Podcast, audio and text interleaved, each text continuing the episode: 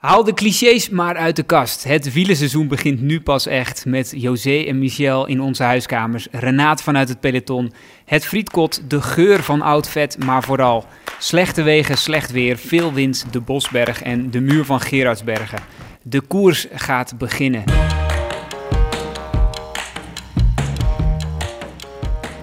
We gaan het hebben over het Vlaamse voorjaar. De koersjes in die zon, dat zal allemaal wel. Als de omloop, Kuurne E3 en de ronde op de rol staan, krijgt wielrennen een andere betekenis.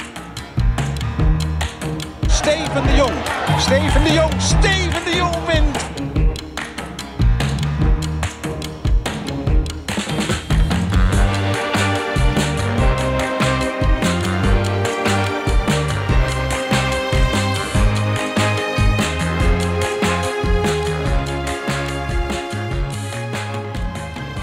Dit is de negende aflevering van de Fietspodcast en die nemen we op in Vlaanderen, namelijk in Brugge, in het hotel waar Trek Segafredo dit voorjaar is gehuisvest. En te gast is een, een van de drijvende krachten achter die ploeg, Steven de Jong. Steven, welkom.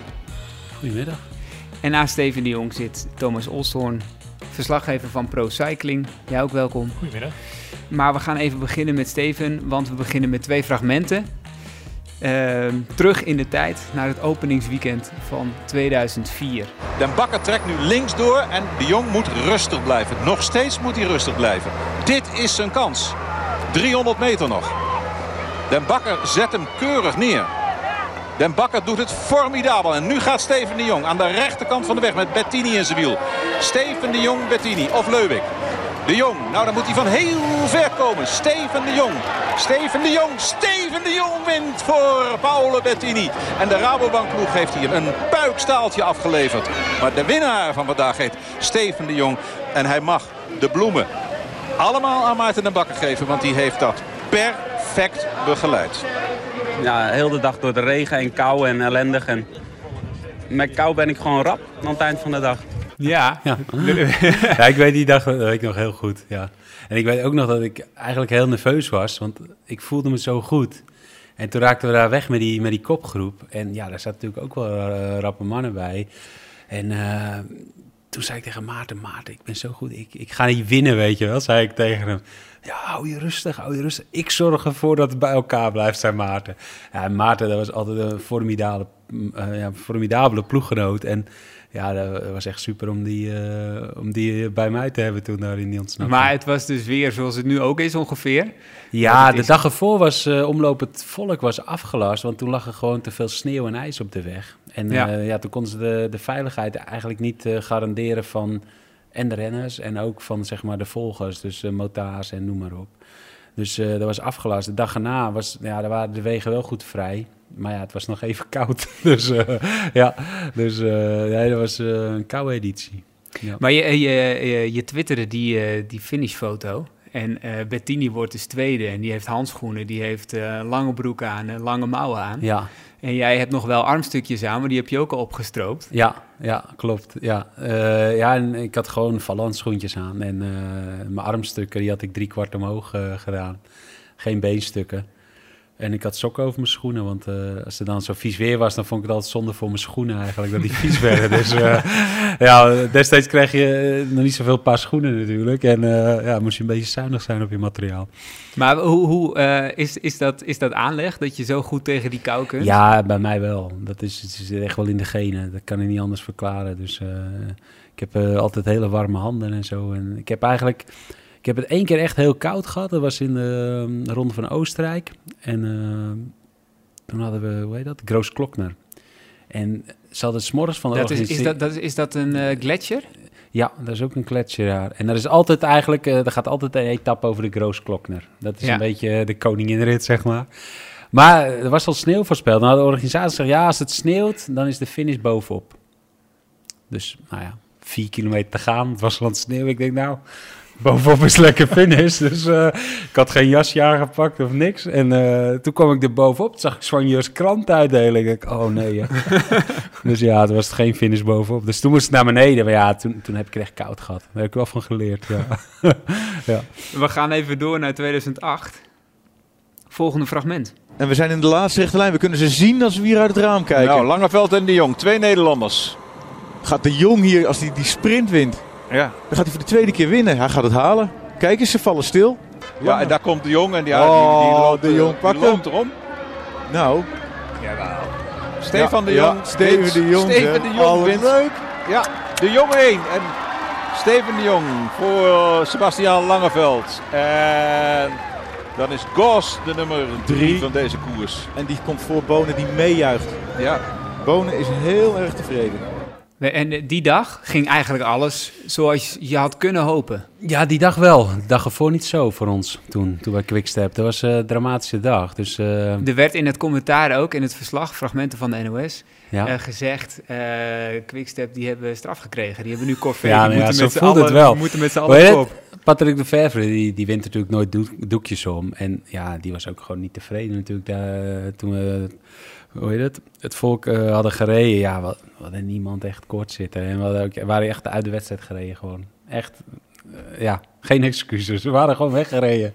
Dus de dag erna waren we echt wel heel gemotiveerd. En ja, hoe heet het, ik denk dat we met, van de acht renners die gestart waren, zaten met zeven mee. Ja, En ja, we hebben die groep alleen maar uitgedund de hele die dag. En we hebben eigenlijk alleen maar op kop gereden voor, Ja. voor Bonen. ja. Maar goed, toen kwamen we op die plaatselijke omloop en dan weet je, ja, nu gaan ze demereren. En toen was, eh, hoe heet het, Eh Fletcher was gedemereerd, iets daarvoor. Ik denk dat Steegmans erachteraan ging. En toen had ik al zoiets van, ja, dan, dan gaat Langeveld zo gaan. Dus ik had eigenlijk al achter Langeveld eh, een beetje gezet. Ik denk, als hij gaat, dan, dan moet ik gelijk in zijn wiel zitten. Want ja, ik, ik voelde het ook al in de benen van, van heel die dag te koersen natuurlijk. Ja, en toen ging Langeveld. Dus eh, gelijk aan het wiel. En toen heb ik ook niet overgepakt. Want ik vond dat het niet aan mij was om, om te rijden. Want wij hadden Bonen erachter zitten. Ik denk, ja, als ik hier wil winnen, moet ik het gewoon heel leep spelen. En ja, Sebastian reed door. Die reed voor, eh, ja, misschien nog, hè. In de sprint met twee heb je 50% kans. En misschien gebeurt er wat. Dat je alsnog eh, hè, kan winnen. Dus die reed door. Ja, en, en, uiteindelijk won ik de sprint. Maar die rijdt echt een paar kilometer eh, vlak voor dat groepje uit, hè? Ja, maar goed, ik moet ook zeggen dat eh, Bonen, eh, De Volder, eh die deden ook heel goed afstopwerk daarachter. Ja, want alles werd eigenlijk, ja, Steegman, alles werd eigenlijk geneutraliseerd. Dus ja, daar, daar profiteerde Sebastian dan ook wel weer van natuurlijk. Ja. hey, en je fietst nog steeds? Hard? Ja, als ik ga, ik heb niet veel tijd. Als ik ga, dan hou ik ervan om, om kort en hard te gaan. Ja, Ja, maar kun je uitleggen wat eh Dawn Patrol is? Ja, Down Patrol, dat eh, is eigenlijk begonnen in de tijd met Sean Yates samen. Toen dat mijn collega was bij eh, Team Sky. En ja, voor dag en dauw opstaan en anderhalf uurtje fietsen. Want dat is de enige ehm, eh, plek op de dag dat je kunt Ja, fietsen als voor je ons wel. bent Ja. van zo'n ploeg. Ja, hoe heet het? ehm, s morgens vanaf dat het ontbijt is van het personeel eigenlijk, wil ik wel eh, aan het ontbijt zitten met personeel. En dan kun je ook de renners s s'morgens dan naar beneden zien komen. En ja, na de koers is er gewoon te veel te, veel te doen. Dan wil je voor iedereen bepraten hoe het ging. En eh, nog langs de mechaniekers. Of ja, er is altijd wel wat te doen na de koers. Dus ja, als het moet gebeuren, moet het voor het ontbijt gebeuren. Dus. Maar dan rij je dus 1 uur en 23 minuten met gemiddeld 38 per uur. Dit is echt bizar, toch? Ja, dat is soms, soms eh, gaat het goed hard, ja. En Ja. wil er dan nog iemand mee of ben je alleen? Nee, ik rij meestal alleen. Vooral als ik thuis ben, rijd ik meestal alleen. Ja, dus eh, nee. En s'morgens rijd ik wel eens met eh, een van de mechaniekers, die rijdt wel eens mee. En die blijven er zo lang mogelijk naast rijden. En als dat niet gaat, dan gaan ze even in het wiel. Dus ja. Maar eh, voor de rest is alles goed met me Wat vinden de renners er dan van? nou, hoe heet het, die hebben er toch ook wel respect voor. Ja. En eh, zeker als het zo slecht weer is. Ja, ik kijk 's morgens niet uit het raam hoe het weer is. Dus ik kleed me aan en dan, eh, dan stap ik op en dan vertrek ik gewoon en dan zie ik het Maakt wel. ook niet uit wat je aandoet natuurlijk, want je hebt altijd korte Nou, als ik weet dat er kans op regen is, dan doe ik wel een dikke jack aan. Maar eh, nee, ik laat me niet tegenhouden door het weer. Of het moet echt buiten komen en dat er sneeuw ligt, dan, eh, dan is het gewoon te gevaarlijk. Maar, Ja. nee, maar ja, wat vinden de renners ervan? Ze respecteren het wel. En zeker als je ook in het slechte weer weg bent geweest. Ja, kunt daar alvast niet over zeuren. Nee, de koers, nee. Ja. Nee, maar, Nee, goed, maar ik voel wel- wel, ik voel wel dat, je- dat je, hoe heet het? Want regen is soms niet regen. Soms de ene keer heb je regen, dat is echt heel koud en heel indringend. En de andere keer heb je regen, ja, dan voelt het bijna fijn aan. Ja. En dan kun je toch een beetje beter verplaatsen in die renners nog. Want eh, hoe heet het? Het is nu ook al een hele poos geleden dat ik zelf op die koersfiets gezeten heb. Maar ik weet nog donders goed, zeg maar, hoe het is om in slechte weer te rijden. Dat je bril beslagen is en, en noem maar op en al die ellende. En ja, en we moeten altijd wel lachen in de bus ook. En dan vragen ze, ja Steven, moet ik aandoen? En ik zei, ja jongens, je moet aan mij echt geen advies vragen, weet je. Dat gaat, persoon. dat gaat nergens over, ja. Dat is de verkeerde persoon. Ja. Dus, ja. Maar het helpt dus ook echt eh, bij- bij het werk wat je doet. Nou, voor mij wel. Ik, ik heb dat uur, uur, anderhalf uur ontspanning heb ik echt wel even, even nodig. En soms dan ben je, slaap je in een hotel vlakbij een finish of vlakbij een start. Dus dan kun je de eerste kilometers zien of de, of de laatste kilometers kun je bekijken. En eh, ja, ik, ik probeer er altijd wel wat, eh, iets uit te halen, zeg maar, wat ik aan die koers ook kan gebruiken. Ja. En dan was er laatst een test op Mallorca. Waarbij eh, de, de renners kijken hoe hard ze, hoe hard ze gaan. Eigenlijk een, een, een meetmoment. En jullie hebben dat als staf ook gedaan. En jij trapte je met je waardes gewoon tussen, eh tussen Ja, de in december, in december kon ik eh, nog eh, tussen die mannen komen. Kon ik me nog tussen mengen, ja, dat klopt, ja. Dus, ja. Dat is, eh, ja, Dat, is, dat is onvoorstelbaar. Mag ik vragen hoe oud je bent? ja, ik ben 47. Dus. En dan, dat is toch niet normaal. Nee. Maar dan moet het ontzag eigenlijk alleen maar groter maken, zou je zeggen. Dan, door Ja, dat maar momenten. hoe heet het? Eh, op trainingskamp dan probeer ik ook zoveel mogelijk ritten mee te rijden op de fiets. Vooral decem, decembercamp. Want eh, die uren die je zeg maar naast op de fiets doorbrengt, dan zijn ze, ja, zijn ze veel beter aanspreekbaar dan dat je in een kamer zit met ze. Andere setting. Ja, maar de, andere, de setting is Ja. gewoon anders. En voor die, voor die renners is het gewoon veel gemakkelijker om te praten dan. Dus, dus ja, ik, eh, in december probeer ik echt zoveel mogelijk lange duurtraining met die mannen mee te doen. Ja, En gaat het ook nog, nog, zijn dat diepe gesprekken dan ook meteen? ja soms wel. Ja. Ja. Soms ook heel persoonlijke gesprekken. En, eh, ja. En dat is eigenlijk wel, dat vind ik wel grappig dan. Dat eh, als je op een kamer zit, eh, komt, dan durven ze er eigenlijk niet over te beginnen.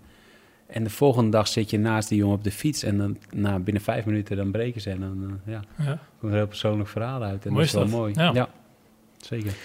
Als renner, wat was je favoriete klassieker Ehm, in het voorjaar? ja, in het voorjaar. Ja, ik vond eh, Vlaanderen vond ik heel mooi. Roubaix vond ik heel mooi. Eh, maar ja, misschien ga ik toch wel... ja, nee, ik denk Roubaix. En wat, wat, wat maakt dat de mooiste? Ja, ik denk dat eh, Roubaix is... eh, Vlaanderen is bekend, maar Roubaix de- is echt bekend over heel de wereld. Ja. Dat klinkt misschien gek, maar het is... Dat, het is- iedereen weet... ja, heeft wel beelden gezien van Roubaix. Ja. Ja. Dus. En, en heeft het ook nog te maken met wat, wat je meemaakt als renner op de fiets? Als je, als je, als Ja, je, je hoopt zo min rijdt? mogelijk eh, mee te maken. Maar ik heb ook wel gehad dat ik gewoon eh lek reed. En voordat ik terug in de auto was, weer lek reed. Zo was Ja. de koers gewoon over. Ja. Ja. Ja, maar ik bedoel ook de beleving van die koers. Dat je... Ja, dat is een, dat is een gek huis. Dat is, eh, ja. Maar dat is Vlaanderen ook. Vlaanderen is wat dat betreft misschien nog wel, nog wel gekker. Zeker de laatste jaren met publiek en met het vernieuwde parcours en zo. Dat is, ja, nu komen ze zo vaak op Kwaremond langs, Patersberg langs. Daar zijn zoveel mensen. Ja, dat is wel eh, ook een gek huis. En hoe is die beleving als, als ploegleider dan? Om die koersen nu in- vanuit de auto te zien? Nou, eh, die beleving is nog intenser eigenlijk. Want je hebt het zelf niet meer in controle. Die renners moeten het doen. En jij kunt ze alleen helpen of wat aanwijzingen geven. Maar je hebt het niet meer in controle. Dus eigenlijk, ja... Soms zit je zo in spanning van hoe ze het gaan doen... dat het eigenlijk nog wat zwaarder is soms eh, het leiden, zeg maar. Ja, ja. ja. Want Maar als je, als je zelf... Als je zelf ja, ik kon ook altijd heel slecht naar massasprints kijken. Dat had ik als renner ook al. Als ik op tv een massasprint zag... dan vond ik dat dood en dood eng. Maar zodra ik ertussen zat... dan vond ik dat helemaal geen probleem. Want dan, dan was je in controle en dan wist je ook feilloos waar... oké, daar kan ik door, daar kan ik niet door. En dan zag je dat soms terug en dacht je van... oh god, ja, ben ik daar doorgegaan? Ja, ja. Maar voor jezelf, ja, dan heb je het gevoel... oh, ik had, ik had nog ruimte genoeg. En dan zie je dat terug. Nou, en dan heb je aan alle tweede kanten nog zo'n klein beetje over. Ja, als er maar eentje beweegt, dan lig je, weet je wel. Ja. Ja. Dus dat is heel gek.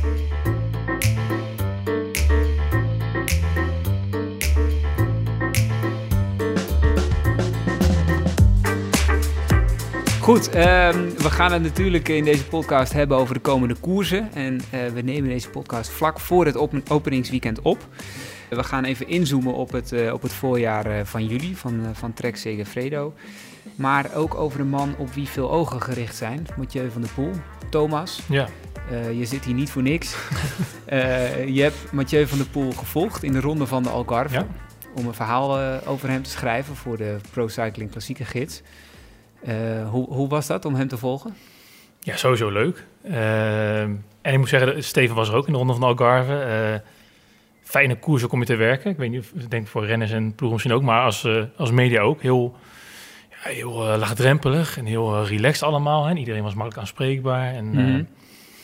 ja, heel fijn. En ja, Van der Poel, die kwam, ja, die was heel, heel relaxed. Eigenlijk heel ontspannen, zoals je hem altijd wel ziet hoor. Maar het was wel grappig, want er stonden... Remco Evenepoel, die reed, eh, reed ook in, eh in Algarve. Dus het Ja, groot deel van het Belgische journaal was, ja. aanwezig. Ja, maar goed, die ging natuurlijk ook, ook af en toe bij Van der Poel kijken. En op dag 1 in Portimao kwam de bus aanrijden. En we stonden allemaal te wachten op Van der Poel. En die kwam echt met zo'n heel... Die kwam op met een heel soepel tredje kwam die zo die, die bus uitgelopen. En die ging staan van, ja, jongens, kom maar. En die zag al meteen aan, dat, aan die hele blik van... die had er gewoon zin in, die was er klaar voor. Het leuke was eigenlijk dat... Een van de vraag drie of vier was de vraag van... Ja, Mathieu, welke rit heb je aangestipt? En hij zei van, ja, ik heb helemaal geen rit aangestipt. Hij zegt, eh, ik kom hier gewoon om, eh, om kilometers te maken en eh, conditie op te doen. eh ploegmaten te helpen. Hij zegt, ik vind het eigenlijk wel eens een keer heel lekker. Want dat is natuurlijk bij hem, hij koerst altijd om te winnen. En dit was eigenlijk een, een, ja, een eerste keer die zei, van, ik hoef niet te winnen. Ik koers een keer niet om te winnen. Hij zei, ik vond het eigenlijk heerlijk. Was dat die tweede etappe, dat ze zouden gaan sprinten voor, eh, eh, voor Modelo, denk ik? Nou, dat was dag 1 denk ik al. Dag 1 of 3. 1 en 3 was, was sprinten. En 2 en 4 hij- was... eh, de, de, de Modelo raakt achterop en hij zit in vierde positie en dan laat het ook gewoon ja, lopen. dat was daarna. dag 1 inderdaad, ja. Ja, Dat was dag 1. En toen zei hij ook bewust van, nou, daar moest hij wel een beetje aan wennen. Aan weer het koers in een groot peloton, een wegpeloton. ja. Eh, en dat was eh, echt een wandeletappe in het begin, begreep ik. En op het einde ging, eh, Ja, ging volgens mij het gasblauw even eh, ja, in. Duurde lang. was een, een lange dag. Was het, ja. ja. Eh, maar ja, dan zit, iedereen is dan fris en dan kan iedereen hard rijden. En ja, hij zegt, voor hem voelde het even als kamikaze. Eh, en ik had geloof twee uur na die etappe een interviewtje met Fabio Jacobsen, de ritwinnaar. En die zei toen van, ja, ik snap wel dat Mathieu dit even kamikaze vond. Ehm, maar hij zei ook, ja, ik ben, hè, dan kan je dus best of helemaal achteraan rijden of helemaal vooraan. En goed, ze wilden inderdaad die, die sprint doen, dat liep niet helemaal zoals het moest. Maar eh, hij zei, ja, dan kan maar beter vooraan zitten en veilig zitten. En die sprint liet hij inderdaad gewoon lopen inderdaad, want ja, ja. Ik kan zelfs op tv zien dat hij op een gegeven moment Ja. zo doet van... Ja, jongens, passeer maar, Ja. want ik ga niet sprinten. ja, wel mooi. Hoe, hoe kijk jij naar eh Mathieu van der Poel? Ja, ik kom Mathieu ook af en toe met trainen tegen. Dus eh, ja, we, we maken altijd wel een babbeltje in de koers. En eh, ja, het meest indrukwekkende vorig jaar vond ik eigenlijk eh, de, de Kwaremond. Toen hij vlak daarvoor gevallen was. Ja, wij reden door met de auto. En op een gegeven moment staan we stil op Kwaremond. Want ja, we- Ja, de auto's staan wel eens stil. En toen kwam hij zo hard langs en dat maakte zoveel indruk. En ja, iets later hoorden we van dat hij alweer vooraan in het peloton zat. Nou, dat, ja. Ik denk dat eh, die dag was niemand in staat geweest om, om dat te doen. Of ze waren al mentaal eh, geknakt en eh, ze waren afgedraaid richting Oudenaren. Maar wat hij toen deed, dat, dat, dat heeft echt heel veel indruk op me gemaakt, ja. Hey, en Thomas, jij hebt het ook met hem gehad over zijn training. ja. En hij eh, zegt dan dat hij het eigenlijk de afgelopen tijd een beetje laconiek heeft aangepakt. Ja, dat was inderdaad een periode in de winter. Dat, dat was meer een beetje de- tijdens het veldritseizoen. Dat het voor zijn gevoel inderdaad iets te nonchalant en iets te, te laks was. Ehm, maar dat had er vooral mee te maken dat ze... Dat vertelde Christophe Roto vertelde mij ook, de ploeg, eh, die ploegleider. Die zei van ja, Mathieu was ook tijdens het veldritseizoen met de, met de koersen bezig. Maar zij zijn natuurlijk al mee- met een hele puzzel bezig om hem ook goed voorjaar te laten rijden. Dus ehm, ze hadden hem in aanloop en tijdens het veldritseizoen hebben ze hem iets meer wat duurritten laten maken. En iets minder vaak de korte explosieve ritten die je voor het veldrijden nodig hebt. En dat was wat- een beetje met het idee, ehm, als je natuurlijk die korte intervallen moet doen, dat ze vooral eh, elke keer maximaal moeten geven. En dat is elke een soort van ja, een inspanning die je moet doen. Maar toen zei Christophe, ja, dat kan ook een, bepaalde stress opleveren. Hè? Dat je elke dag maar weet dat je moet weer die inspanning doen. Dus eh, daarom hebben ze hem af en toe ehm, ter afwisseling ook wat langere ritten laten doen. Om gewoon weer op het gemak en de, de kilometers maken. Waarvan En hij ook wel eens heeft gezegd dat hij het saai vindt. ja, nou goed, in dit geval begreep hij wel inderdaad dat grotere plaatje. Dat snapte hij inderdaad wel. En het doel, uiteindelijk, het uiteindelijk doel was ook voor hem ook een eerste piek en een goede conditie hebben op dat WK. Nou goed, dat, dat hele traject is goed verlopen. Ja, Hè? Dus vandaar dat hij ook zei van, nou goed, hè, dit- dit- voor mijn gevoel is dat allemaal goed gegaan en klopt dat. ja. En dat neemt hij ook mee nu richting, eh, richting de weg. Maar goed, hij had inderdaad af en toe het gevoel van... Joh, is het niet een beetje te laks inderdaad, en te nonchalant... en uh, dat past misschien niet helemaal. En dat, maar goed, hij zei er ook bij... en dat heeft misschien iets meer... ook met de manier waarop hij in de Algarve koers te maken. Hij zegt, ja, in het veldrijden koerst hij altijd om te winnen... en om nummer één te zijn. Hij zei, ja, in, het, of in de, de weg, ja, het, het, kan ook niet altijd. Kijk, in de klassiekers tuurlijk, dan is elke klassieker even belangrijk, zoals hij ook zei. Ja. Maar het kan natuurlijk niet het hele jaar door altijd, maar dat is gewoon zelfs voor supertalenten volgens mij niet te doen. Nee, nee ik, ik vind het heel uitzonderlijk wat hij in het veld doet. Als je elke week weer ja, wint, maar ja, er wordt eigenlijk niet, niets minder van, uh, van hem verwacht. Van nee. hem verwacht. Nee. Nee. Er wordt gewoon verwacht dat hij wint. En ja, als je dan ook wint. Maar dat week in, week uit, ja, dat is zo netjes. Ja. En ook als je dus nog niet top bent. Nee. Ja, Ja, dat, dat zegt misschien ook wel weer wat over de kwaliteiten van de anderen natuurlijk. Het is heel jammer dat eh, Wout van Aert natuurlijk zo zwaar geblesseerd is Ja. geweest. Want ik had, denk wel dat het een hele mooie winter eh, had kunnen worden... als, eh, Ja. als Wout ook eh, Ja. vanaf het begin in de cross had gereden. ja. Ja. Hey, en eh, dan even door naar jullie voorjaar. Want vorig jaar is het niet helemaal gegaan zoals jullie waarschijnlijk gehoopt hadden. Nee, eh, verre van dat, ja. Ja. Ja. Hoe, hoe, hoe kwam dat?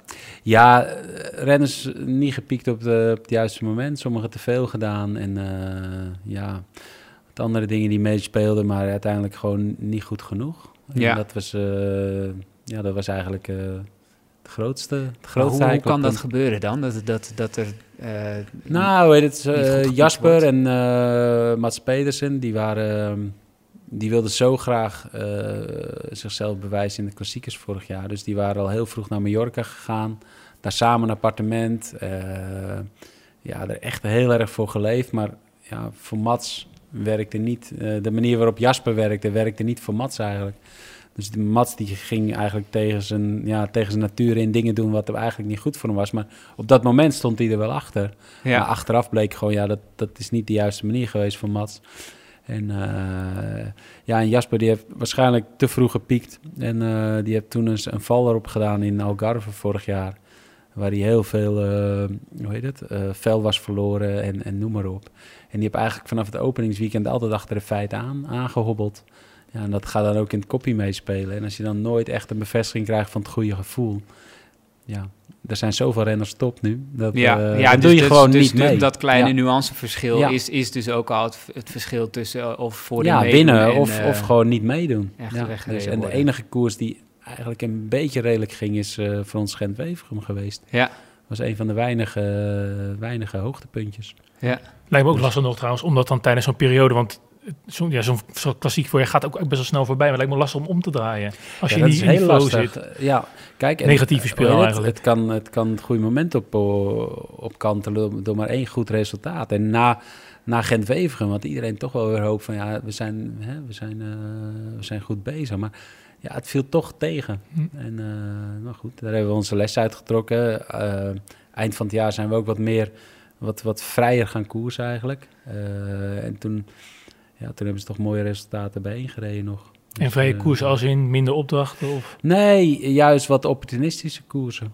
Dus eh, wat meer gebruik maken van, van, van, van alle renners. En niet met, met één kopman specifiek alleen maar die kopman helpen. Maar gewoon mm, ja, durven te koersen en durven dingen af te dwingen. En eh, dat is heel goed bevallen. Ja. Dus de, ja, de, de, de toon wordt eigenlijk, eh, dat geeft eigenlijk meteen het belang van zo'n openingsweekend aan, dat de toon hier heel erg wordt gezet. ja, en hoe heet het? Dan begin je gelijk met het nieuwsblad. En ik denk dat het nieuwsblad met het parcours wat ze nu hebben... Ja, dat is gewoon een van de lastigste parcours. eh, is Ja. misschien, het is zaterdag misschien nog wel lastiger koersen dan in, eh, dan in Ronde van Vlaanderen. Omdat zaterdag gebeurt het op 200 kilometer. Ja, Maak je een fout, je krijgt geen kans meer. Nee, er zijn nog een enkele... eh, Oké, Van der Poel die kan misschien nog een, eh, hè, een fout rechtzetten. Maar eh, ten opzichte van Ronde van Vlaanderen is 250 kilometer of 254 kilometer... Daar gebeurt het gewoon in de laatste, laatste 30 kilometer gebeurt het. Wat daarvoor gebeurt, ja, is eigenlijk niet, niet is dat, echt is heel dat dan het belangrijk. verschil tussen eh, de- dat je gewoon boven die 200 kilometer Ja. gewoon... eh, eh, Ja, en er zijn gewoon een... Alle pro-tour-renners die kunnen, World Tour renners die kunnen 200 kilometer klassiekers aan. Dus er zijn zoveel renners die goed zijn. Dus er zijn zoveel renners die ook nog op alle cruciale posities voor, voor positie vechten. Dat maakt het koersen gewoon lastiger. Ja. ja. Dus, en dan, ja, dan heb je wel pech. Dan zit je net niet bij de schifting of net wel bij de schifting. En wat is er, wat is er voor jullie nu anders uh, ten opzichte van vorig jaar? Wel, Jasper Stuyven zei vorig, uh, over vorig jaar in gesprek met jou... dat, dat hij dacht van we horen bij de sterkste ploegen. Ja. nou, de, de, ja. En daar hadden ze ook alles aan gedaan. En ja, dat, dat gevoel werd toen echt ja, het eerste weekend gelijk al beetje de kop ingedrukt. Daar hebben ze wel een klap van gehad, ja.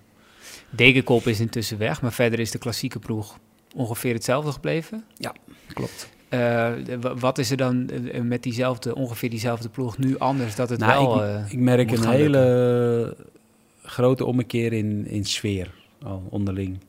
Dus uh, hoe heet het, de onderlinge, ik, ik, kan het geen vriendschappen noemen, maar de onderlinge relaties zijn echt heel goed.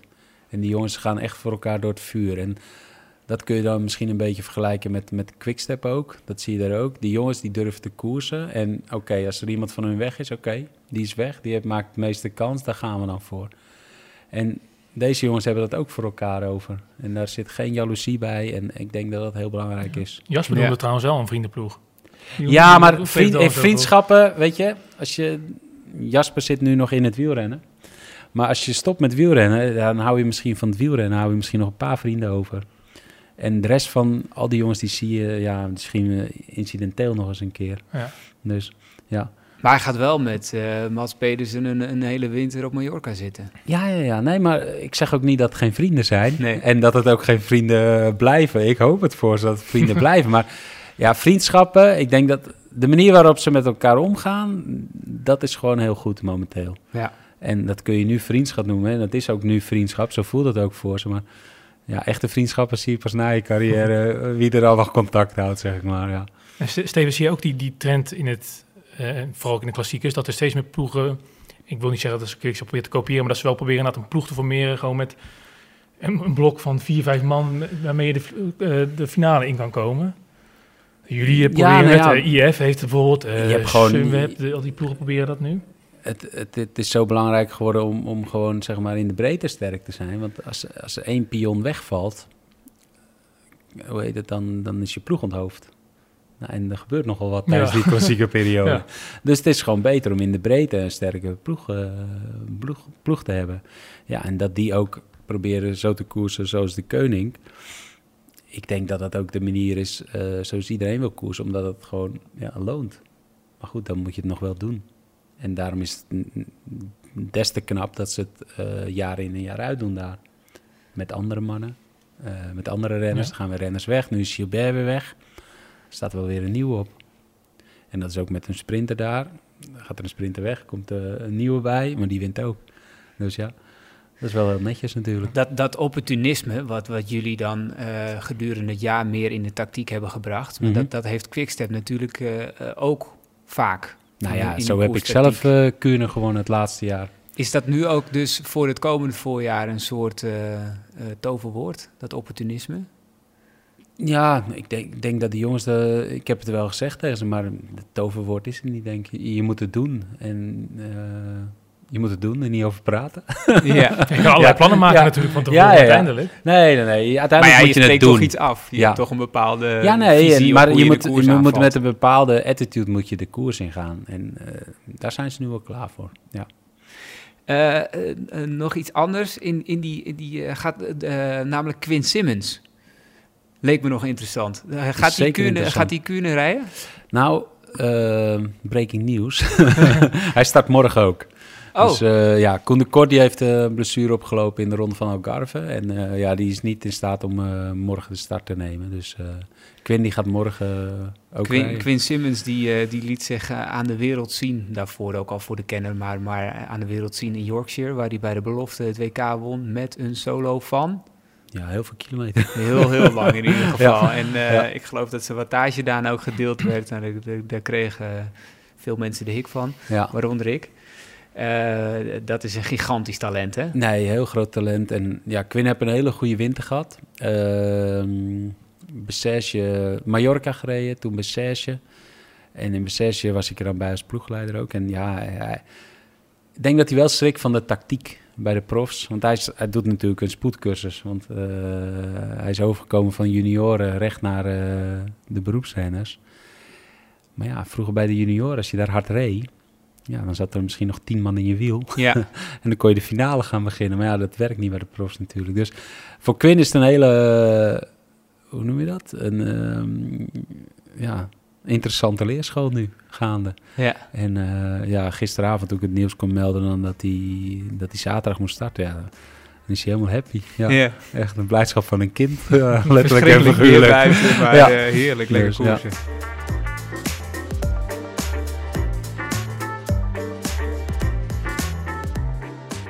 De voorbereiding op dit, op dit voorjaar? Want dat is eigenlijk iets wat, wat renners ook op uh, verschillende manieren aanvallen.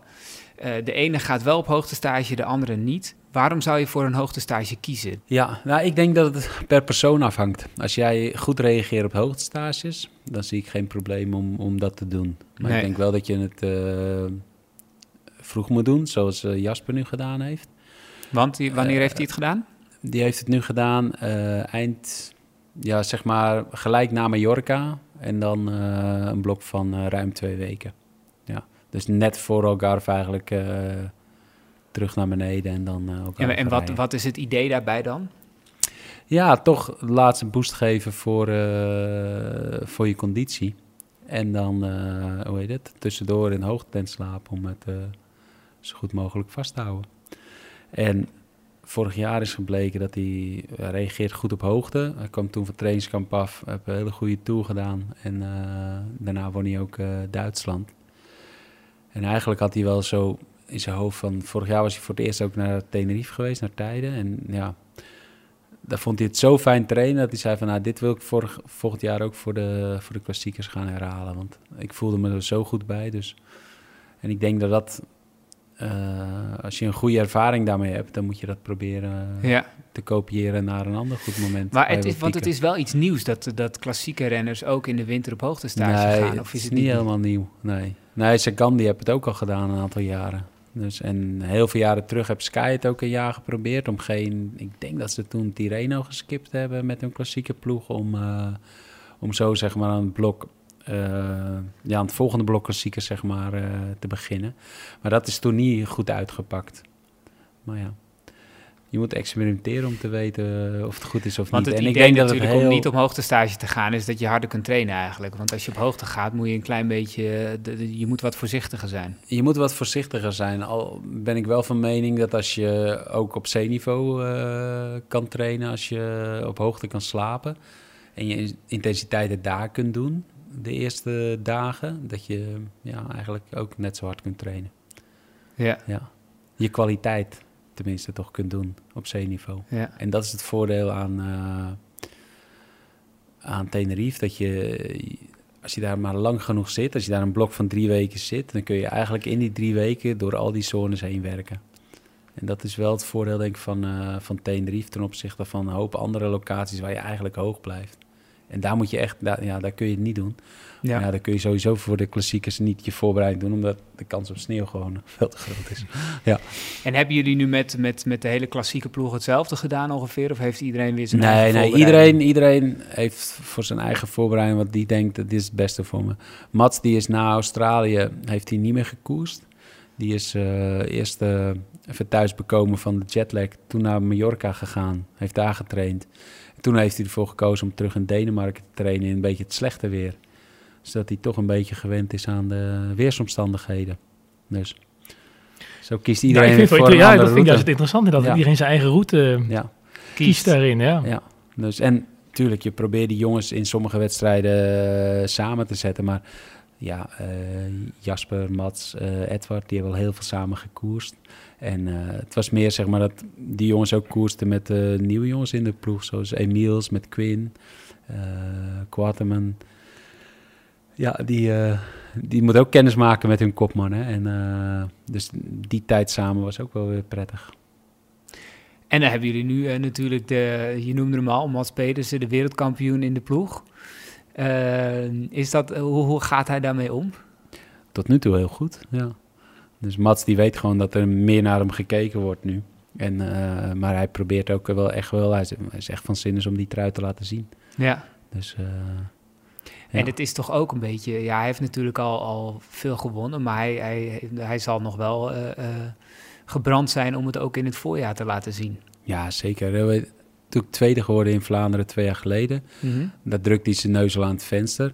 Maar ik denk dat er heel veel mensen uit de lucht zijn komen vallen... dat hij vorig jaar uh, Trentin versloeg in, uh, in de spurt. Terwijl wij zoiets hadden van... oké, weet je, uh, Mats is goed en slecht weer. Dit, dit, is nog niet, dit is nog niet gewonnen voor Trentin. Nee. Ja. Dus, was nou, grappig, wel, wel een grappig feitje. De UC, want ik was toen in Yorkshire met, met onze manager, met Luca... en wij zaten in die VIP-tent daar te kijken... En echt al op 10 kilometer voor de finish werd die vrouw met de kinderen van Trentin, die werd weggehaald daar uit die tent. Want die werd weggeleid naar het podium. Oké. Wij, wij keken dat zo aan. Oké, maar ja, toen won Mats. En ja, shit, wij willen ook dat podium. wij werden niet opgehaald. nee. Ja, dat was, dat was wel... Uh, ja, en dan, zie je... Ja, wij waren natuurlijk dol blij. Maar dan zie je zo'n Trentin daar lopen. Ja, die zijn wereld was ingestort ja. natuurlijk. Ja. ja. Cassani daar met, met tranen in zijn ogen. Maar die had het zelf ook al een klein beetje... Nou, die had in ieder geval ingeschat, ik heb een goede kans. Ja, ja, ja, ja. ja. En ja, hoe heet het? Uh, ik denk dat toen hij aanging, toen, toen wist hij gelijk hoe laat het was, denk ik. Ja. Maar is Pedersen ook zo? Is Pedersen ook nu voor, dan, voor morgen zit hij al handen wrijvend? Uh... Nou, ik weet wel, vorig jaar na het WK toe, toen, uh, toen bekeken we zo de weerberichten. En hoe heet het? Wat van Petergem hadden we gewonnen met uh, Edward Teuns. Ja. Dan zaten we achter in de bus en Mats die ging dag na Isberg ook rijden, waar, waar hij ook dan won. En toen zei ik, Mats man, ik zeg, alles komt samen. Ik zeg, jij begint beter en beter te rijden. Ik zeg, het weer is super slecht volgende week in York. Hij zei, ja, het gaat echt heel de week regenen zijn. hij zat er echt al, je zag gewoon ja, al glimmen, weet je wel. Ja. En dat is dan wel mooi. En als je dan een week erna zie hem winnend over de streep komen, ja, dan maakt wel wat los. Ja. Wat is dat voor jongen? Is hij, is hij, is hij rustig of is hij... Uh, uh, ja, dat, dat, dat, bij Scandinaviërs hebben wij dat idee altijd, dat ze heel erg kalm zijn. Nee, nee, nee. Mats die laat, zich wel, uh, laat zich wel gelden hoor. Ja? ja? Dus ja. Dus. En, en ook als er hem iets dwars zit, dan zal hij het ook gewoon zeggen. Wat dat betreft is hij heel Nederlands. Ja. En kan hij goed met die druk omgaan? Is dat... Is dat Vorig jaar, het zei eerlijk... Um, Vorig jaar had hij al een verbeterd contract getekend na zijn tweede plaats in Vlaanderen. En toen wou hij zich zo graag bewijzen. En toen voelde hij ook wel echt wel de druk. Dat zei hij ook in het voorjaar. Dat hij die druk ook echt wel voelde. En uh, ik denk dat hij daar in de zomer toen verder aan gewerkt heeft. En dat hij in het najaar eigenlijk wel eroverheen is gegroeid eigenlijk. Dus net op tijd. Ja. Dus ik denk dat hij nu wel weet uh, hoe daarmee om te gaan. Maar het was wel, vorig jaar was dat echt wel een, een dingetje voor hem. Ja. Goed, grote verwachtingen dus voor je Zeker, in het voorjaar.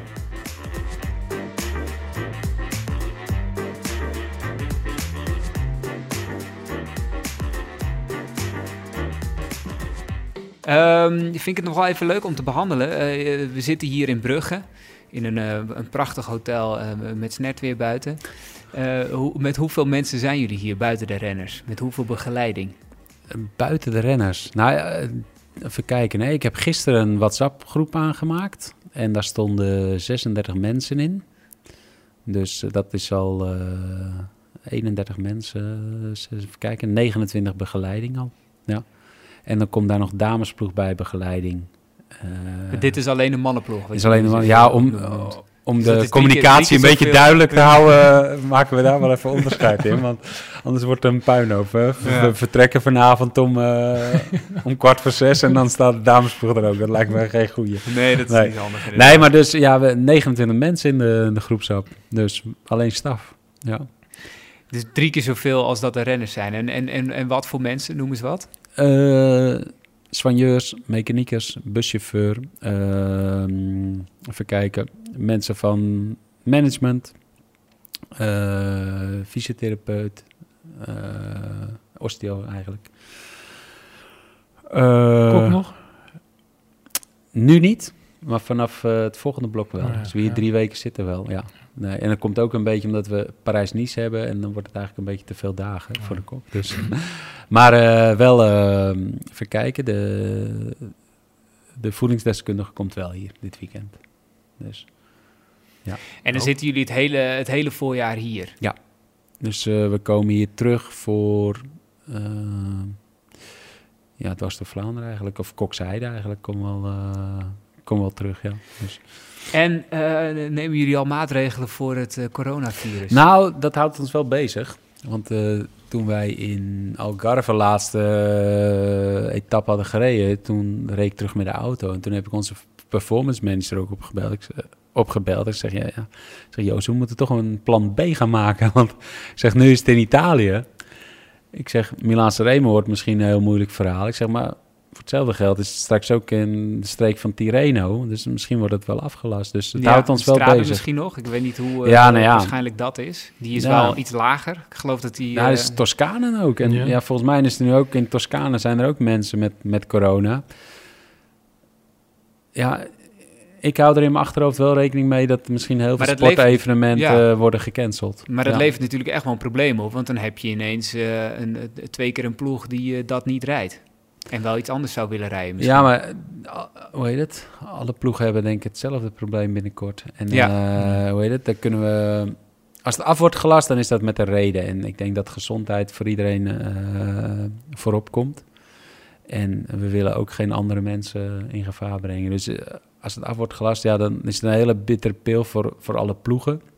Voor alle renners, maar ook voor de organisatoren. Maar Ja. ja, hoe heet het? Het is iets nieuws eh, waar we nu weer geconfronteerd mee worden. Maar, wat is het plan B dan? Ja. Echt, echt, nou, eh, is nu het plan B. Het, het plan B is voor ons dat eh, twee mannen die voor ons heel belangrijk zijn voor Giro... dan eh reserve zijn gezet afgelopen week ook op Parijs-Nice. ja. Omdat, ja, als Parijs-Nice wel doorgaat en, en Tirreno gaat niet door, ja, dan... dan eh, Want dat werkt ook zo bij die organisatie dat ze op reserve moeten staan, want anders mogen ze niet starten. Nou, uiteindelijk mag je altijd twee renners wel, eh, eh, wel op die lijst zetten, zeg maar nog. Maar ja, het is beter dat ze er gewoon uit voorzorg al op staan. Gewoon. Ja. Om, Maar eh, Kan het dan ook nog zijn met de klassieke ploeg dat je dan zegt van we sturen iedereen naar huis, laat iedereen thuis trainen? Of ga je dan nog proberen een, een trainingskamp op het laatste moment te plannen, dat je iedereen bij elkaar Nou, haalt? eh, hoe heet het? Een kamp is ook moeilijk. Want stel je voor, je, je organiseert een kamp in, eh, in, in Tenerife. En dan komt één eh coronageval Ja. in het hotel en je moet daar twee weken blijven als Is het al mag geconstateerd, geloof ik? Ja, eh, Ja, dit hè? is nu aan de hand in Tenerife. er zitten mensen die moeten daar twee weken in het hotel blijven. Dus het is, ook, het is ook riskant om je ploeg ergens naartoe te sturen, naar een hotel of, of noem maar op. Want als het in het hotel wordt geconstateerd, ja, dan moet je daar misschien straks twee weken blijven in quarantaine. Kan niet koersen, ja. Nee, dan kun je niet koersen. Dan ben je misschien wel heel goed, maar eh, ja, kun je niet koersen. Zit je met je je kunt ook niet trainen, dus eh, nee, nee. nee. dat schiet niet op. nee. Nee, dus ja, dat zijn allemaal dingen, ja, dat is, eh, het is bang afwachten, denk ik. Maar ik denk dat het eigenlijk, ja, ik denk wel dat het zijn effect gaat hebben op de wielerkalender, Ja. vrees ik. En, en, en maatregelen als eh, drie keer per dag je handen wassen en zo. En, eh, Ja, ik heb eh, zo'n grote bus eh, van, eh, van die eh ontsmettinggel in de ja. auto. En ja, elke keer als ik maar mensen heb aangeraakt of ik ben ergens geweest. dat dan- doe je? Ja, dat doe ik echt, ja. ja. huh, dat doen wij thuis nog niet. Nou, ik, ik wel. Ik, eh, ik hoorde dat 20% van de gezonde bevolking er ook aan kan overlijden. Dus eh, het zijn niet alleen de Je kan maar oudjes beter gaan en doen. Ja, ik denk dat ik het ook Ja. maar eens moet gaan doen. Ja, dus dat 1 op de 5 eh, Ja. ja. van de gezonde mensen kan je er ook eh, behoorlijk ziek van worden en dan sterven. Dus ja, ik neem het risico even niet. Nee. Goed, eh, de, de komende week is natuurlijk eh, volledig opbouwen naar de ronde uiteindelijk. Hè? Als we het even over het Vlaamse voorjaar hebben dan. Parijs-Roubaix voor, het- voor het gemak nog even daarbuiten houden. Ehm, wie moet het daar voor jullie gaan doen? Ehm, Mats, Jasper Stuyven, Edward Teuns en eh, Alex Kiers. En dat is dan, dat is zeg maar de, de kern die vaststaat al. Koolgroep met Rijn Mullen erbij ook. Maar eh, Alex Kiers zie ik wel zie ik mooie resultaten rijden dit jaar. Ik denk dat eh, die heb vorig jaar de Vuelta gereden. Dat was de eerste grote ronde. En die jongen heeft deze winter echt hele goede dingen laten zien. En ook van het voorjaar al met de ploeg nu dat we weg zijn geweest. Die heeft echt een stap gezet. Dus eh, die verwacht ik wel een aantal klassiekers eh, als Dark Horse en, eh, en een prijs te rijden. Ja. En hoe wordt dan, is dan nu eigenlijk ook al een beetje bepaald wie de kopman dan zal zijn? Of, of hangt het ook heel erg af van hoe de komende weken zullen Mm. lopen? Nou, ik denk dat, dat Mats, Jasper, Edward, die verdienen allemaal een, eh, het kopmanschap. Maar uiteindelijk, weet je, ze moeten voor elkaar willen koersen, zodat we, Ja. zodat we dat eerder hadden gezegd. En hoe heet het? Het hangt af van, van hoe, ze, hoe ze in de wedstrijd zitten. Ja, wat hun, wat hun uiteindelijke rol gaat, Ja. eh, gaat worden, zeg maar. Ja. Je, moet, je moet je voor elkaar willen opofferen. En je moet... eh, Maar daar heb je ook een als- soort natuurlijke schifting voor nodig. Zeg maar. Je moet ook van elkaar begrijpen wie. Ja, eh, ja, wie- en daarom zei ik dat die, 1% dat die, dat. Nou, er kan zelfs iemand winnen die, die slechter is dan zijn, kop, dan zijn kopman natuurlijk. Ja. Dus, en dat is het mooie van als, als ze precies weten van hoe de verhoudingen liggen. Als, als Jasper weet van oké, Edward gaat niet doorrijden met een man die sneller is, maar hij zit wel in die groep daar. Hij spaart zich, want hij zit mannen, met mannen mee die, sneller zijn. Ja. Hoe langer hij niet, niet vol mooi doorrijdt, hoe meer kans ook Edward weer maakt dan om te winnen. Dus, en Jasper hoeft niet te rijden, want hij heeft Edward mee, bij wijze van spreken. Wanneer is het, eh, want ik weet dat jullie een general manager hebben, hebben die, eh, die, die heel hard roepen, roept eh, hoeveel er gewonnen moet worden Ja. elke, elk jaar en elk voorjaar en elke koers ongeveer. Eh, wanneer is het voorjaar voor jullie geslaagd? Als we een monument winnen, ja, dan is het geslaagd. Ja. Ja. En, nee, En, dat, ja, niks minder. Nee, ja, kijk, als we een van de andere klassiekers winnen, dat is heel mooi. Maar ik denk dat Luca echt eh, tevreden is als er een monument wordt geworden. Ja. Veel eisende baas. Wat zei je? Veel eisende baas. Nou ja, en terecht, denk ik. Dus Ja. ja. ja. Dus eh, flink geïnvesteerd in deze groep. En eh, die jongens zijn er klaar voor om zich te bewijzen. Dus eh, laten we hopen dat ze, dat ze dit jaar doen. Tot slot, Thomas, Ja. een tip. Waar moeten we extra op gaan letten dit voorjaar? Welke renner? Welke renner of welke koers of eh, iets, iets wat, Oeh. het, wat het gaat ik verheug mezelf altijd heel erg op de Italiaanse koersen, maar die liggen natuurlijk nu... eh, dat is ook nog maar de vraag. Ja, nou, wel- wat ik eigenlijk wel het leuk vind is dat je dan, en daar hebben we het al een beetje over gehad, de, de, aan, de aanvliegroute die iedereen heeft gekozen, hè, die is overal anders. Dus ik bedoel, er zijn, eh, er komen een paar uit het veld, we hebben een paar renners hoogtestage gedaan. Sommige die zijn in Colombia, maar wel gaan koersen en ook op hoogte geweest. Ja. Ehm, van de Poel vertelde trouwens ook nog, die is dan weer, of, of ook wel weer Een beetje leuk. gaan skiën. Die zou gaan skiën, maar dan Ja. wel weer op hoogte. Dus die was twee dagen, eh, de dag nadat die WK wel meteen thuis in de tent gaan liggen. Toen gaan skiën, maar wel op een bepaalde hoogte. Naar huis ook weer een week in de tent. Weet je, Dus iedereen heeft zijn eigen, zijn Dat eigen skiën, dat, avondroute. dat, dat, eh, ik denk dat het helemaal niet slecht is hoor, om te doen. Puur fysiek of mentaal? Of Ja, allebei? fysiek ook. Ja. Fysiek ook, Ja. ja. Dus, Ja, het, eh, is, het staat toch wel eh, eens in de contracten zwaar. dat het niet mag, omdat het te risicovol is. Ja. nee, maar als jij goed kan skiën, is het Ja. een hele mooie, Ja. hoe noem je dat? Maar een heel mooi alternatief voor het te trainen. En waarschijnlijk niet veel gevaarlijker Weet het, Roman afdaling. Kreuziger en Sagan, dat zijn formidabele skiers. En die, ja, die, die draaien er ook niet voor terug om, om tijdens de competitie nog, eh, zeg maar, zelfs nog op de skis te staan. Ja. Ja. En waar helpt eh, dat voor dan? Ook, ook gewoon voor... Ja, ja, het is core soort- stability, het is echt krachttraining voor je benen. Dus, eh, en ja, de keren dat ik geskiet heb, als je daarna dan zeg maar terug eh, in afdaling kwam of zo. Ja, ik had een veel beter gevoel in de afdalingen. Ja? Ja, ja, ja. ja. Dus ja, dat klinkt heel stom misschien, maar... en ook de kracht in je benen toch wel. Ja. Dus en conditie, ja, conditioneel, ja. Zoals, zoals Sagan kan skiën en Kreuziger kan skiën, ja. Conditioneel doen ze dan ook nog een redelijke ja. workout, zeg maar. Nou, en wat ook het mooie is vanmorgen, kijk, je krijgt nu een soort van eerste showdown. Hè? Ik bedoel, iedereen heeft overal gekoerst. Eh, ik ben in Algarve geweest, dus ik heb heel veel renners in Algarve gezien. Dus ik, eh, ik bedoel, Van Avermaat was goed, dat kon je zien. Eh Wellens was goed. Ik vond Christophe ook al best wel Ja, ja, die maken. Ook bergop Ja. ook inderdaad, zag er scherp uit. Teuns, maar ja, je hebt ook een, een, een behoorlijke groep jongens. Je hebt een beetje het Franse circuit gereden. Dat is toch net even iets meer... Ja, Ruta del Sol, uh, Ja, Dylan Teuns. Ja, precies, Ja. Teuns. Dus, Maar die, dat eh, Franse circuit, weet je, dat, dat, je ziet de uitslagen, maar je ziet er niet heel veel beelden van. Maar je krijgt nu alles in één keer, ja. Ja. wordt op een hoop gegooid. En dan Terpstra ben ik ook heel erg benieuwd naar, bijvoorbeeld. Ja, en die eerste showdown waar je het over hebt, is natuurlijk ook, eh, dat vind ik ook altijd fascinerend om te zien, dat zenuwachtige gedoe. Je voelt gewoon dat er een nieuwe spanning in, in dat peloton komt als het hier in, de, Ja, en ik weet dan nog in wel Vlaanderen gaat koersen. Ja, en ik weet zelf van ook wel, het openingsweekend, ja, dat, dat, iedereen was gewoon nerveus. En dat is gewoon nog zo, dat voel je gewoon ook in de auto nog. Dat, dat- iedereen wil zich bewijzen, iedereen wil daar van voren zitten, want daar is het belangrijk. Iedereen wil daar van voren. Ja, en dat was vroeger niet anders, alleen ze rijden nu nog met nog meer man in het peloton. Ja. Dus nu is het wel iets minder geworden met die zevenmansploegen, maar ja, weet je, uiteindelijk past niet. Dus eh, ja, we zullen ook weer de nodige valpartijen gaan zien helaas. Ja, precies, ja.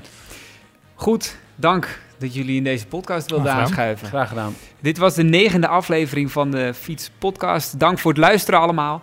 De klassiekergids van eh, ProCycling ligt vanaf vrijdag 6 maart in de winkel en is online te bestellen via fiets.nl slash shop. Net als het nieuwste nummer van Fiets. En die is nu al uit. Als je de podcast leuk vindt, laat het dan vooral weten via de bekende podcast apps. En graag tot de volgende.